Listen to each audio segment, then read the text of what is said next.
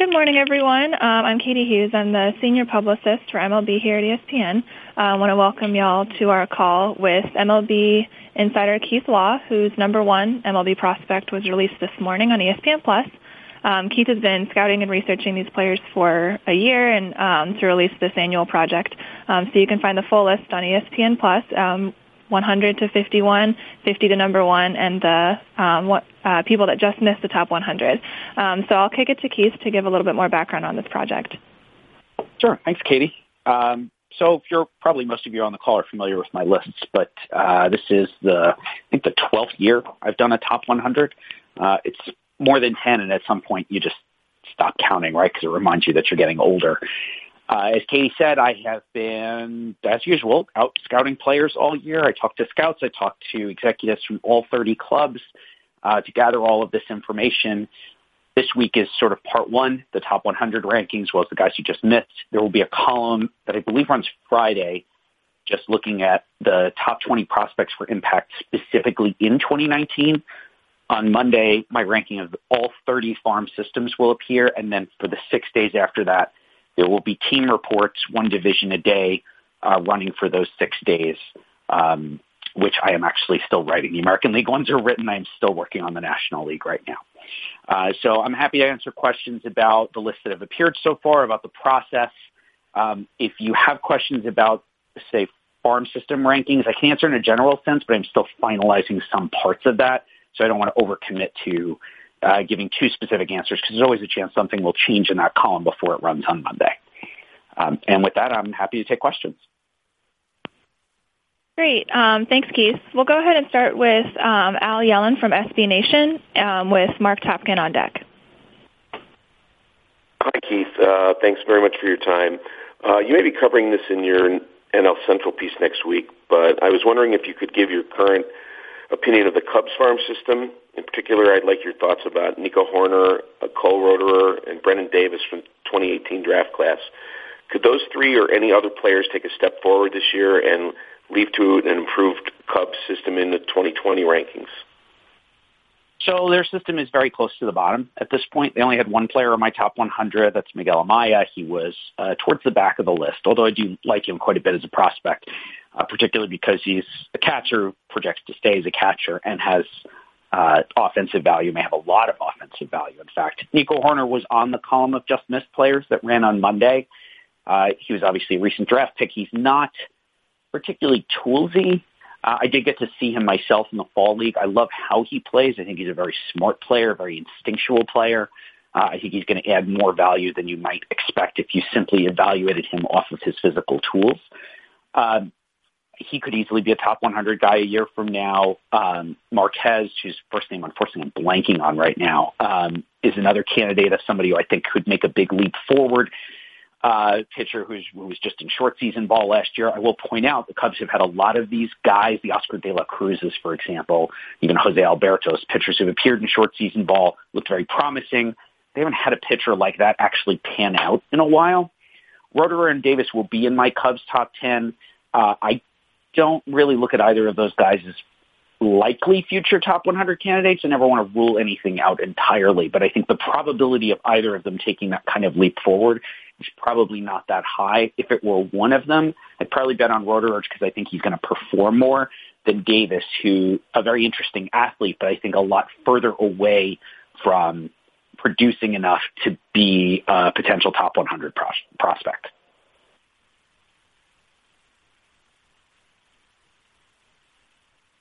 Thanks very much.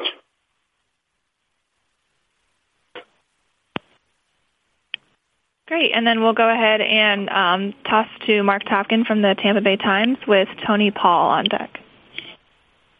Um, one uh, overall question first is you have nine Rays in, in your top 100, obviously. Um, they they'd kind of gone through a lull for a while. They seem to have obviously added some uh, more impactful type prospects. Where do you where do you think the credit goes? Where do you think the the change was? How did they do that?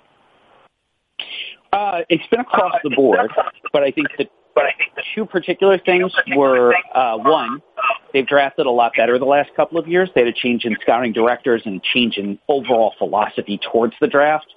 And you and I have talked specifically about that disaster draft where they had what seven picks in the top 70 and got essentially nothing out of it.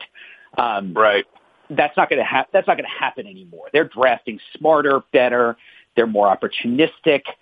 They're, uh, I think, just doing a better job of weighing probability against risk. I thought last year's draft class was extremely strong for them. In fact, I'd say the last two drafts have been very, very strong.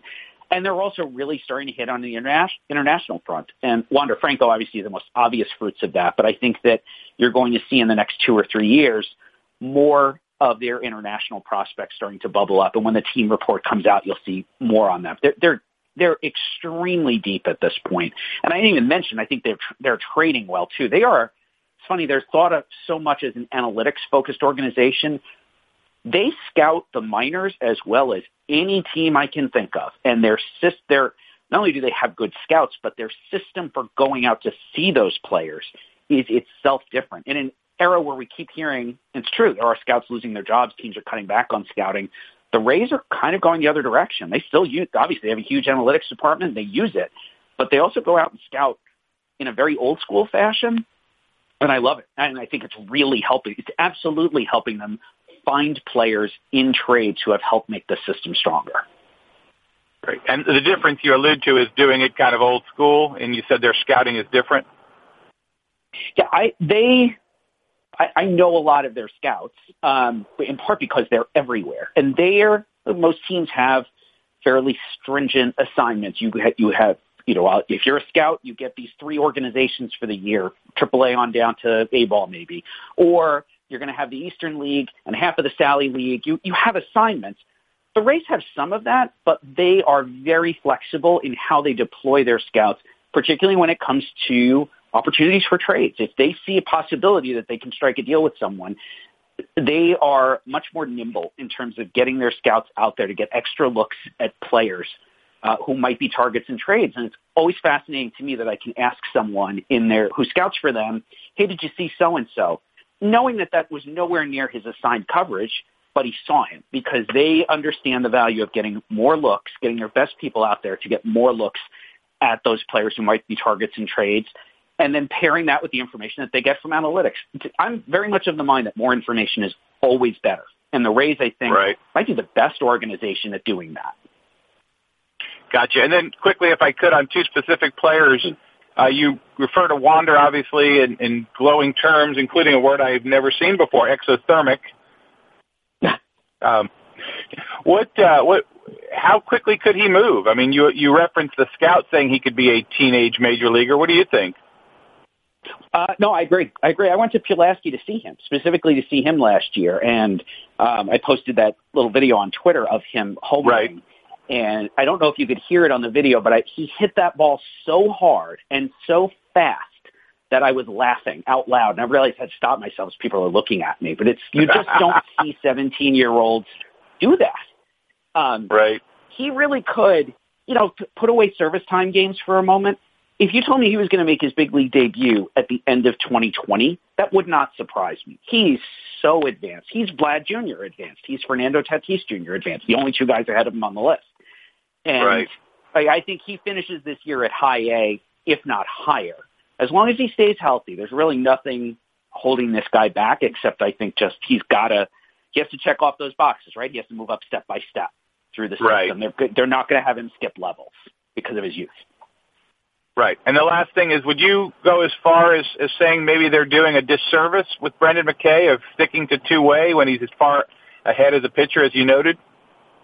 I think that time has come. They have to make, they're going to have to make that decision now. They don't necessarily agree, but every scout I spoke to who saw him last year said, just put him on the mound.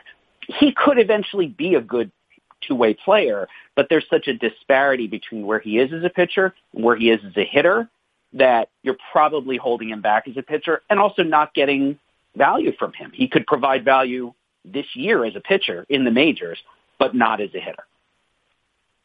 Gotcha. Thank you very much as always. Yep. You're welcome. Thank you, Mark. Um, Tony Paul, you're next with Brendan Kuty on the deck. Good morning. Appreciate your time. Um, sure. Just uh, curious, um, you know, there's been years where I've looked at this list, you know, and obviously don't often, you know, see a ton of Tigers. Um, three this year, um, three this year. Just uh, a general overall assessment of, of, of where they are as opposed to just a couple of years ago in, in this redevelopment phase of their minor leagues. Yeah, I would say making progress. A bit slower than a lot of other rebuilds because well, the biggest reason is they didn't have as many pieces to trade in the teardown. You know, a lot of clubs mm-hmm. get to that point, end of a competitive window. You trade a bunch of major leaguers and you bring in a whole passel of prospects. They only had a few guys like that to potentially trade. And even when they had JD Martinez, his market was limited and it was a rental player. And frankly, I don't think they did that well in that particular trade anyway. Um, so it's going to take a couple more drafts for them, I think. And obviously they're going to draft high now, probably for the next several years. Um, they're going to have to hit on those drafts. They're probably going to have to do better after the first round in those drafts as well. Whereas last mm-hmm. year, didn't love the second round pick, and that was basically their draft was Mize and Meadows, and that was kind of it. Um, you know, if they want to get some bulk into the system, it's probably going to be a little change in philosophy. And uh, I point out, I guess this maybe won't run until next week, but I know I wrote it, that mm-hmm. they they're not doing much on the international front either. And you really you can't punt on that anymore. And the new system really doesn't reward teams the way the old system used to where you punt a year or two and then go in, go sort of all in. You see teams now every year signing a million, two million dollar guy because kind of everyone's allowed to do it now. They're not. And when they do go in, they're they're not finding success too. So I don't I don't know enough about their system there, but they're you've you've got to have more international prospects in your system. Certainly, if you look at my top ten, top fifteen when it comes out on Monday of farm systems, pretty much all of those clubs have some significant international prospects, meaning that you know the 16 year olds who signed from uh, Latin America. The Tigers really don't have much of that at all, and haven't for a while. I, I tried to go back and find one, and I couldn't. It's been a while since they've had one of those um, turn into a real prospect and and develop into something in the majors. Mm-hmm. Um, all right, so the Tigers are going to be in the bottom half. Gotcha. Um, big surprise. Yes. Um, um, uh, I was I, I was intrigued by Manning because you and I have talked about Manning in the past. Your opinions have mm-hmm. gone up and down on him. Um, yep. You uh, you obviously see more in him than you than you've seen in the last couple of years. Yes, and I you that's one to give the Tigers player development people a lot of credit because they reworked his delivery. I mean, I saw him in early in 17. He was not good. I was going to say a mess. That's probably a little too strong. He wasn't good. He was really struggling to throw strikes. There were I was getting reports from scouts that they were having him skip starts in extended spring training because they were afraid he wasn't going to throw strikes. And then and and the stuff was down and and the breaking ball wasn't as good. Well, I caught him his double A debut this past summer was in Harrisburg, drove up there basically just to see him, although the lineup had a bunch of other good prospects. But you know, I, hear this guy's throwing better, the delivery's better. Sure enough, he looks like a different guy. He's all that athleticism. You know, he's a basketball star in high school. Now it's playing out in the delivery, and he's extending way out over his front side. And the fastball, it's more 92, 95, not 98 like high school, but it plays. The breaking ball is better. He's throwing better strikes. And now you can look at that guy and say, I can also see the path where he continues to improve. And so much of it comes down to the work they did, and obviously that he did too, to give him a mm-hmm. delivery he can truly work with and repeat. It gives him a foundation to build off of going forward. He really did not have that a year ago. All right. Um, and then just last one, Mize. Uh, I mean, he didn't pitch much. Um, do you think uh, you think the Tigers got the right guy there? 100%. He was the no doubt best overall player in the draft class for me. Uh, I think even if you redrafted today, he would still go first overall. They just he pitched a lot in the spring. There was no reason to have him pitch much in the summer. And I did say again somewhere, I think it was in his capsule, if they were contending this year, he'd appear in the majors. They don't really have any incentive to do so right now, but it's now stuff. It's now control. He could help a major league club in some role right now. They just have no reason to push him. Right, right. Um, actually, one more, and uh, he's not on your list, so if you don't have information on him, that's fine. But I'm just curious: have you gotten any reports on Alex Faedo over the last year. There's, I know I've heard some stuff about his velocity being a concern. I don't know. Like I said, he's not on your list, so if you don't have anything available, I understand. No, I do. I do. Well, he's not on the list for a reason because he just right. wasn't very good last year. And that the thing right. is, he was never. I saw him in college. He was never a huge velocity guy. And he's pitching a mm-hmm. lot of 90, 92 now. And the the slider is good. It was a plus slider in college. It's not a plus slider anymore. And what we're seeing is that not only is the fastball not hard, though, it's a low quality fastball. So he got to double A and suddenly became extremely homer prone. And mm. every scout I asked about him who saw him either in high or double A came back and said reliever. Now, often you get some difference of opinions, right? Scouting is subjective. Some guys will say, well, he can do this and this and become a starter. Everybody came back and said reliever. And um, I thought he was a risky pick at the time. He came out of college for a couple of different reasons but I would say he's also underperformed even what I expected. I had him uh, maybe lower than than the industry did at the time he was drafted. But I think he's even sort of come in under what I would have anticipated for his first year. You know, pitching you know pitching half the year in the A ball. You expected better results. Right. I expected better results. Right. All right, man. I appreciate your time. Always good stuff. Yeah, you're welcome. Thanks, Tony. Um, up next, we have Brendan Kuty from NJ Advanced Media with uh, Matthew Powers from Talking Chop on deck. Keith, thank you for taking the time. Sure. So, Florial, last mm-hmm. year, you know, uh, sky's the limit. Injuries, still crazy athletic profile, but how likely do you think it is that he reaches maybe not even the potential that he has, but becomes good enough with the pitch recognition to where he can even be an everyday guy at the major league level.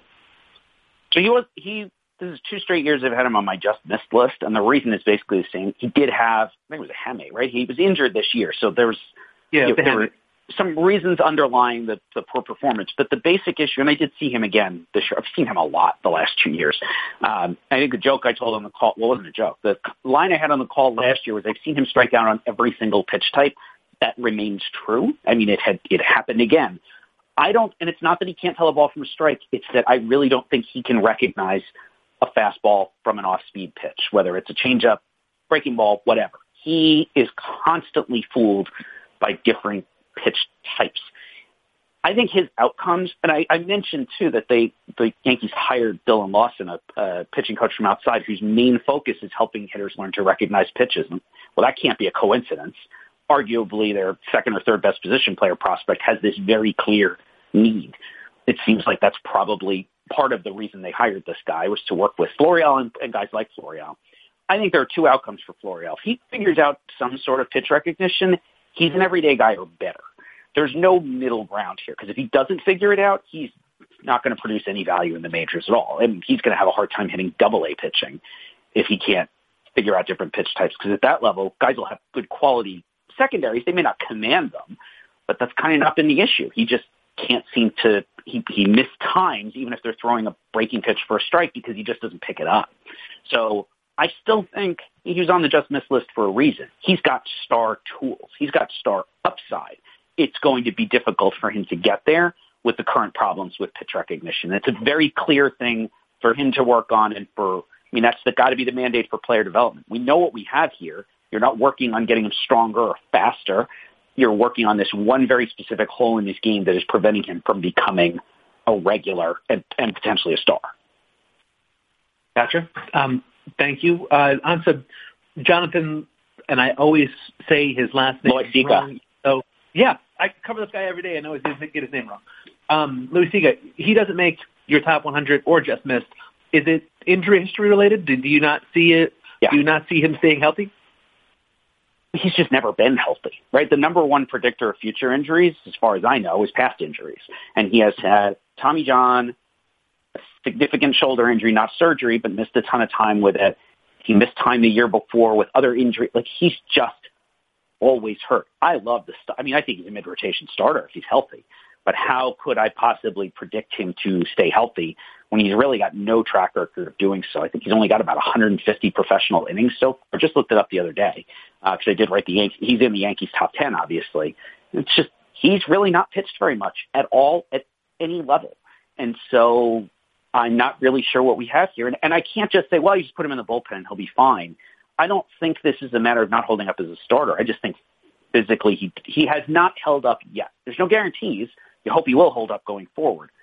But so far there's just no reason to believe that he will do so. But grading out the stuff, he's he might be more than just a mid rotation starter. He's at least an above average starter if you're just going by stuff. And I think he's got the control at least to potentially get there. It's just we got to see 120 innings out of this guy in some calendar year before going all in.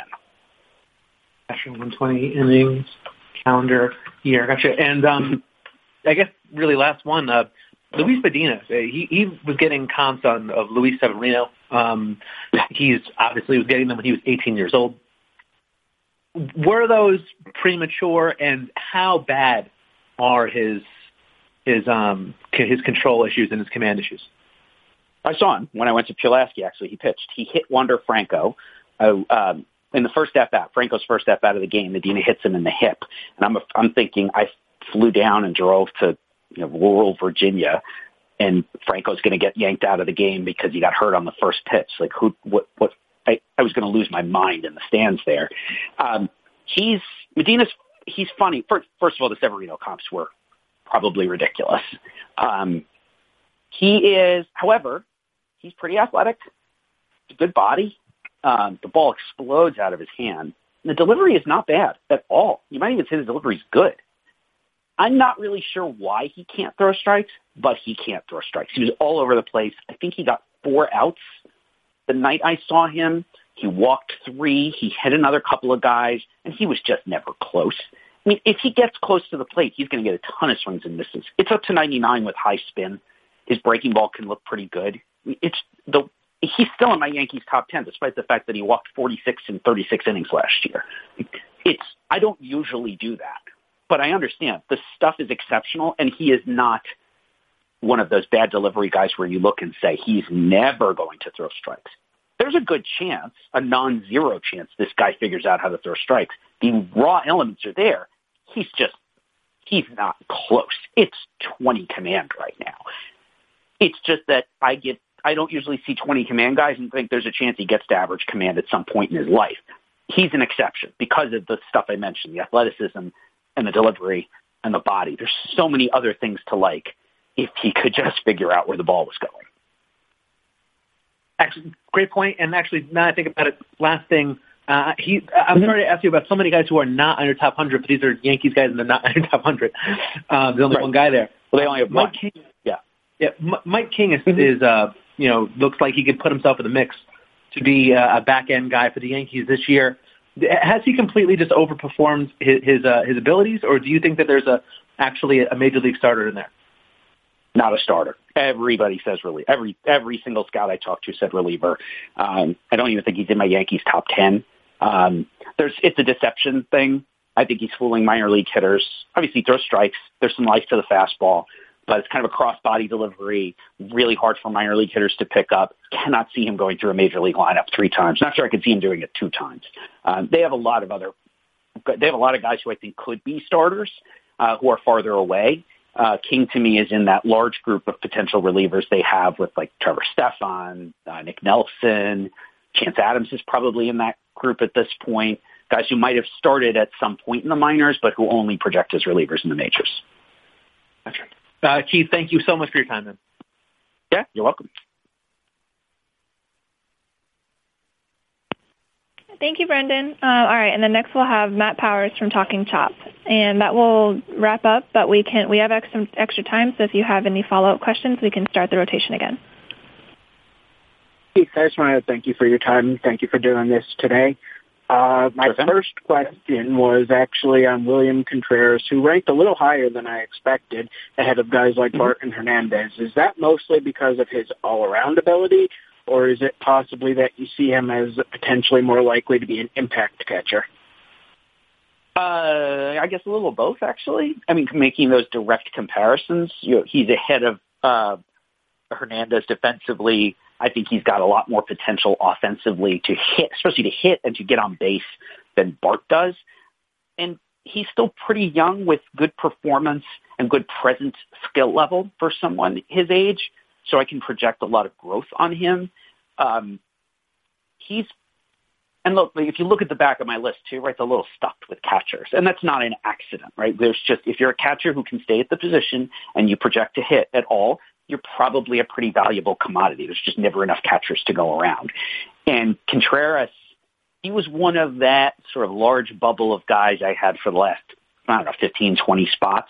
And as I started to talk to uh, executives with other clubs, pro scouting directors, assistant GMs, his was a name that also kept coming up too. There's, it's clear that there's real industry value to him. It's not just that I like him, that scouts like him, uh, but it's that the rest of the industry looks and says, no, that's a that's a particularly valuable player. If the if Atlanta were to try to make some kind of significant trade, a guy they're going to get hit on a ton because people look at him and say, for what he's done now, and for the tools and the potential for him, I think, to become a, a little more disciplined hitter as he gets older you're looking at an above average regular, maybe a star at a position where teams are just desperate to find anyone who can play the position 120 times.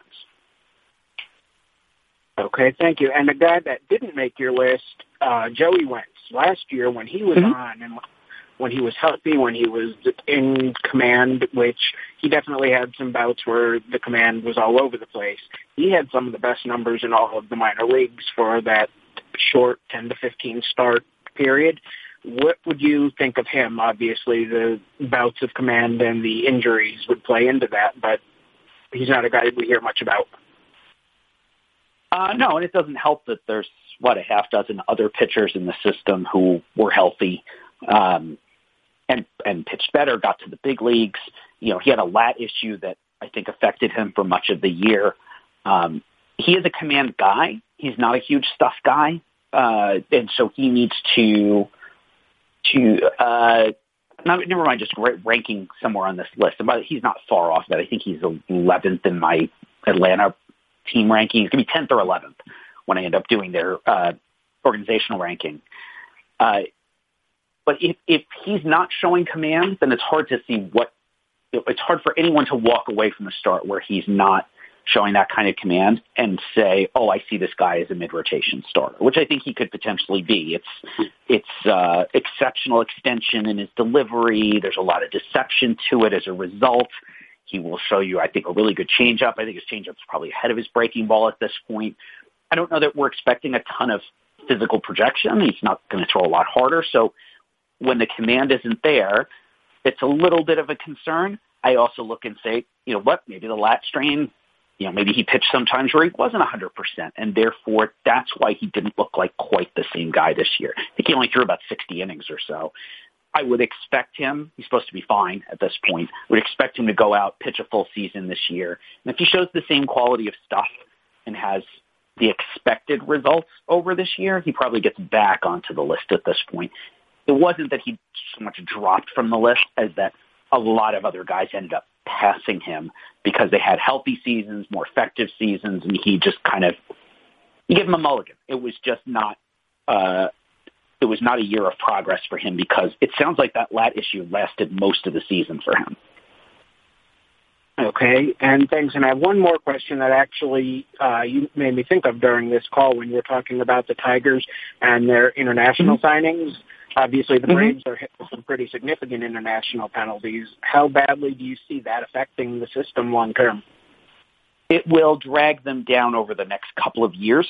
Um, you know, it's funny because they're, you know, they lost a lot of prospects from that one huge class, and most of those guys haven't turned into much. I think a couple of them will see the big leagues, um, but they haven't lost anybody who's a top 100 prospect now or likely to become one particularly soon. Kevin Maitan's the most famous one. He's kind of stalled. I don't think he's a non-prospect. He's not. He, he really hasn't become the guy he was supposed to become. At least when it's going to hurt is after the next two or three cycles, where they you know they can't participate for a little while longer. They're going to end up in one of these situations like Detroit, like Baltimore, a couple other clubs towards the bottom. They've just got nothing from the international front because they're just not going to be able to sign guys. They're going to have to find those. You know, there are plenty of teams who find fifty thousand dollar guys.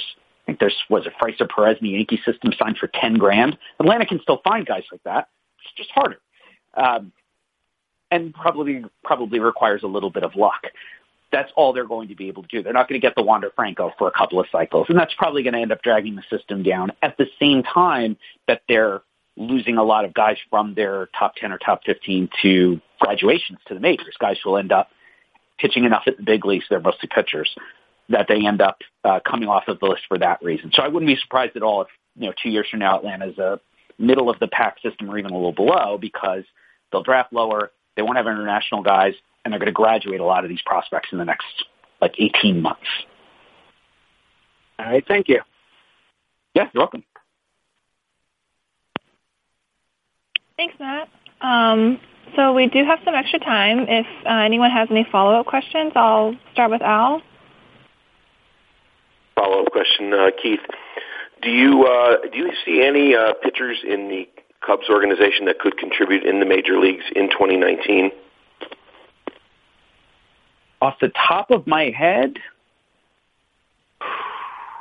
unlikely certainly nobody I'm thinking. I haven't written up their whole organization yet, just because I started with the American League uh, out of habit.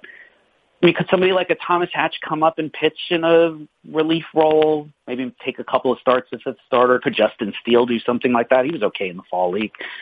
Yeah, yeah. I mean, they could appear, but to come up and have impact, I'm not, I, I apologize. I may be forgetting somebody, maybe somebody who's just a pure reliever, but nobody's coming to mind immediately. The pitchers who are most interesting in their system are either really far away or just weren't very good last year. Like a guy like Alex Lange, who's always going to be a reliever. He's got that knockout curveball.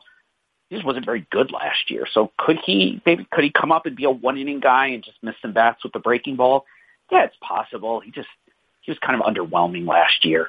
Um, and so I'm hesitant to say he could be any kind of impact guy for 2019, even if he's more a guy who just makes some appearances but doesn't really move the needle very much.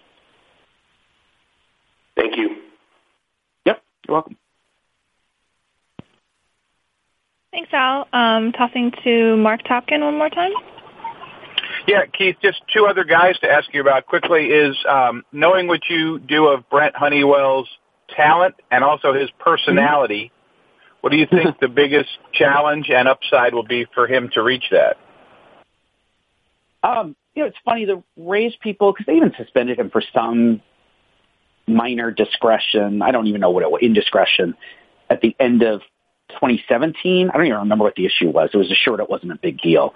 But he's just, they, but they like him. They just described him as kind of a different guy, and that's fine. I mean, people would probably describe me as a different guy, so I'm certainly not in any position to judge.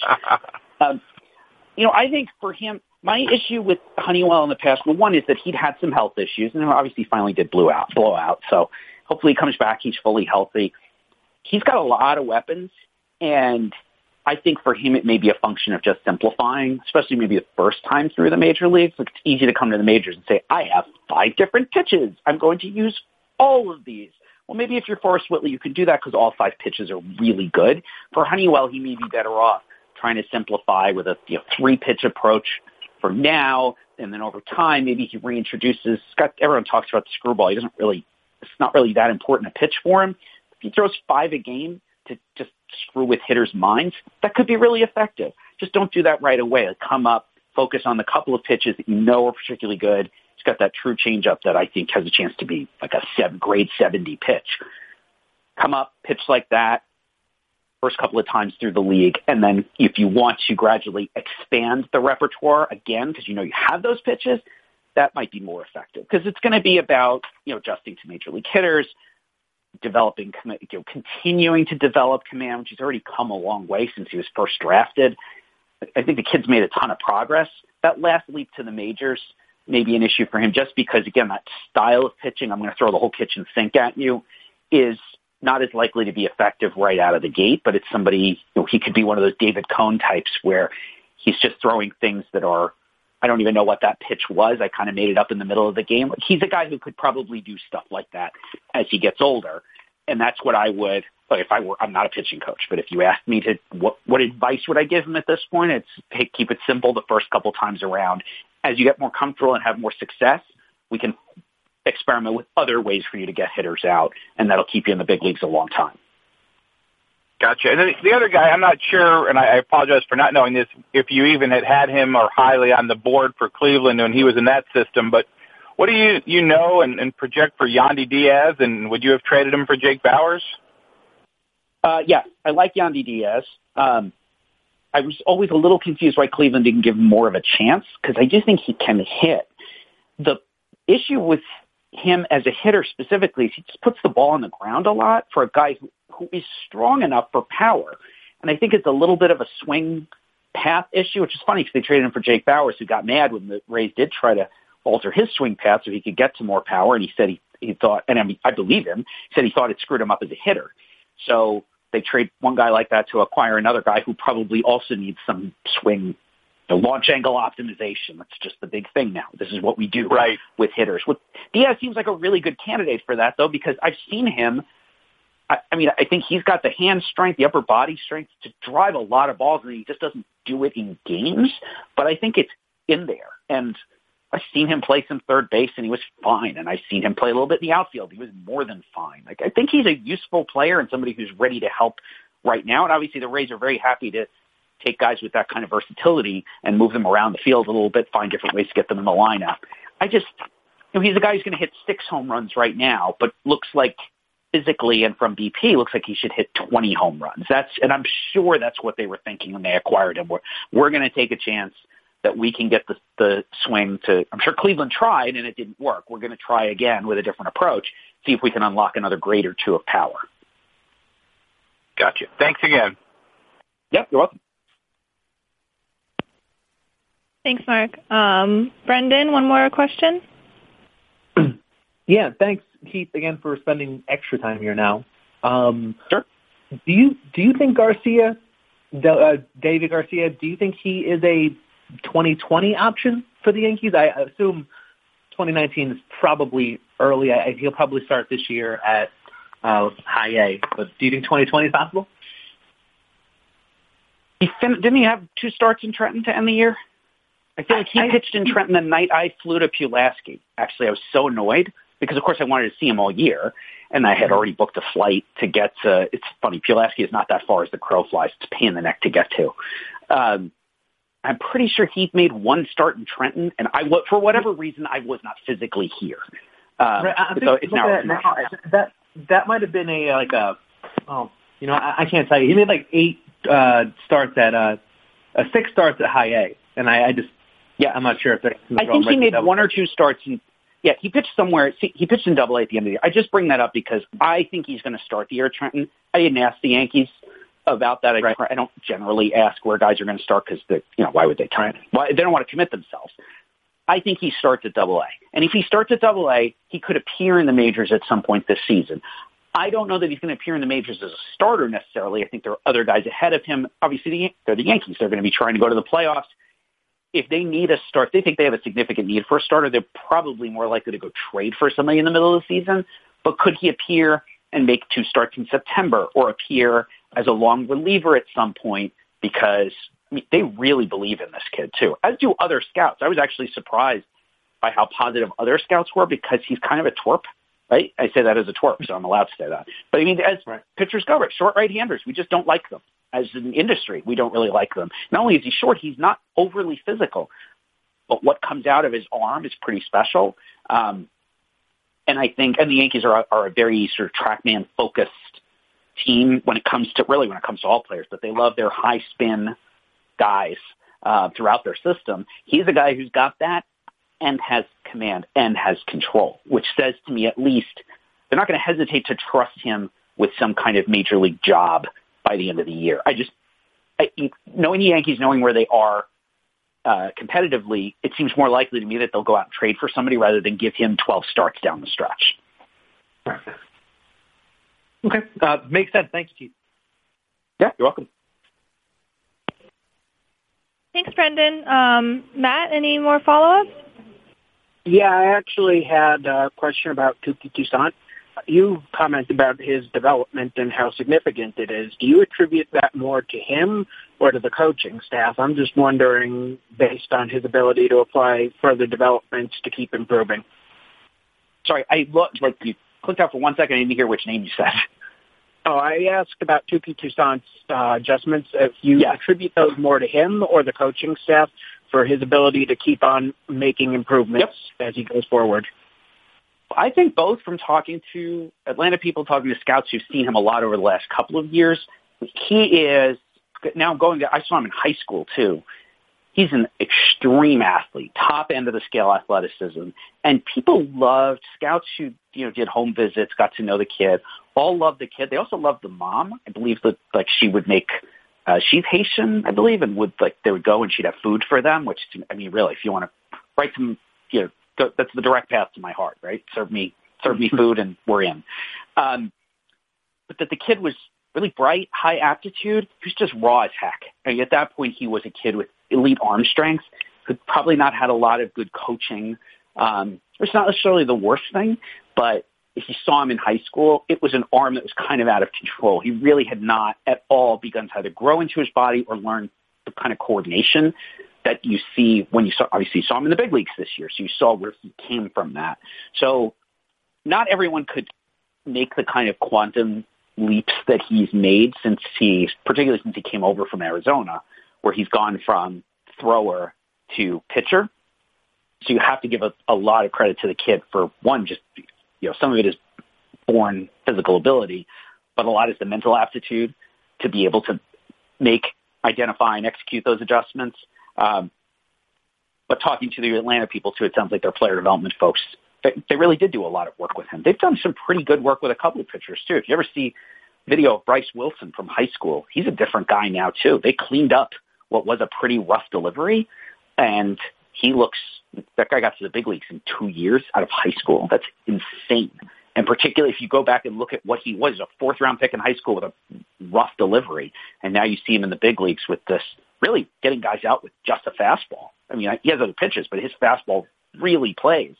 They're doing some pretty good work there with pitchers and with position players. Austin Riley going from a 40 defender to a 55 defender, and um, Drew Waters getting substantially better in his first full pro season. They're they're player development guys. I don't know what their secret is, but they've had a lot of success making visible adjustments with a number of young players, uh, which I don't factor that into rankings going forward. Like I don't rank William Contreras higher because of the system he's in, but if I were an Atlanta fan, I'd be very happy knowing, all right, well, we have guys who need to make adjustments, but we have a player development staff that's been really good at identifying and executing those adjustments. Thanks. And I actually did have one other uh, non-Braves question, only because no one else has asked that. I was slightly surprised mm-hmm. to see Vladdy not number one. I'm just wondering what your thoughts are on him. Do you not consider him to be a potential generational player, or do you just see Tatis as being that great? Tatis is a shortstop, and he's probably a shortstop, at least for, say, the first half of his career. Vlad Guerrero Jr. is probably a DH, at 19, he's very large. I compared him. I was on a Toronto radio station back in August or so because this is the same. I had them one and two in the same order in my midseason prospect update. Now I would have changed them if I thought I needed to change them, but I but I don't. Um, and the Toronto hosts were friendly, but asking, "Wait, why isn't he the best player and best prospect in all of baseball?" I said, "If I told you Vlad Guerrero Jr. was David Ortiz, would you be happy with that outcome?" They said, "Of course, absolutely." Look, David Ortiz was a great player for a long time as a DH. And if you look at his, the value he was able to deliver, it was somewhat restricted by the fact that he couldn't deliver any value on defense. Wherever Vlad ends up, it's not going to be third base. He's not going to add value on defense. And the replacement level he's sort of working against is going to be higher. Tatis is going to break into the majors as a shortstop. And Tatis, by the way, can really hit. He's just not as famous as Vlad. It's maybe not quite as loud as when Vlad hits. But Tatis is going to come up as a shortstop I think at worst he ends up at third base. But I think he's going to spend a lot of his career at, at shortstop. It might be sort of the Machado, you know, Alex Rodriguez, spend some time at short, elite defensively at third when you got to go over there. He could be on that kind of path. And those are two players he kind of models himself after. I think there's the potential for him to be a, a generational player just like Vlad, but somebody who provides additional value on the defensive side where Vlad is not going to, physically not going to be able to do that. Thanks. All right, Well, thank you so much for calling in, everyone. Um, I'll be sending out a transcript later today, and Keith's prospects rollout continues over the next week and a half through February 10th. Um, so in the meantime, please feel free to reach out with any more questions.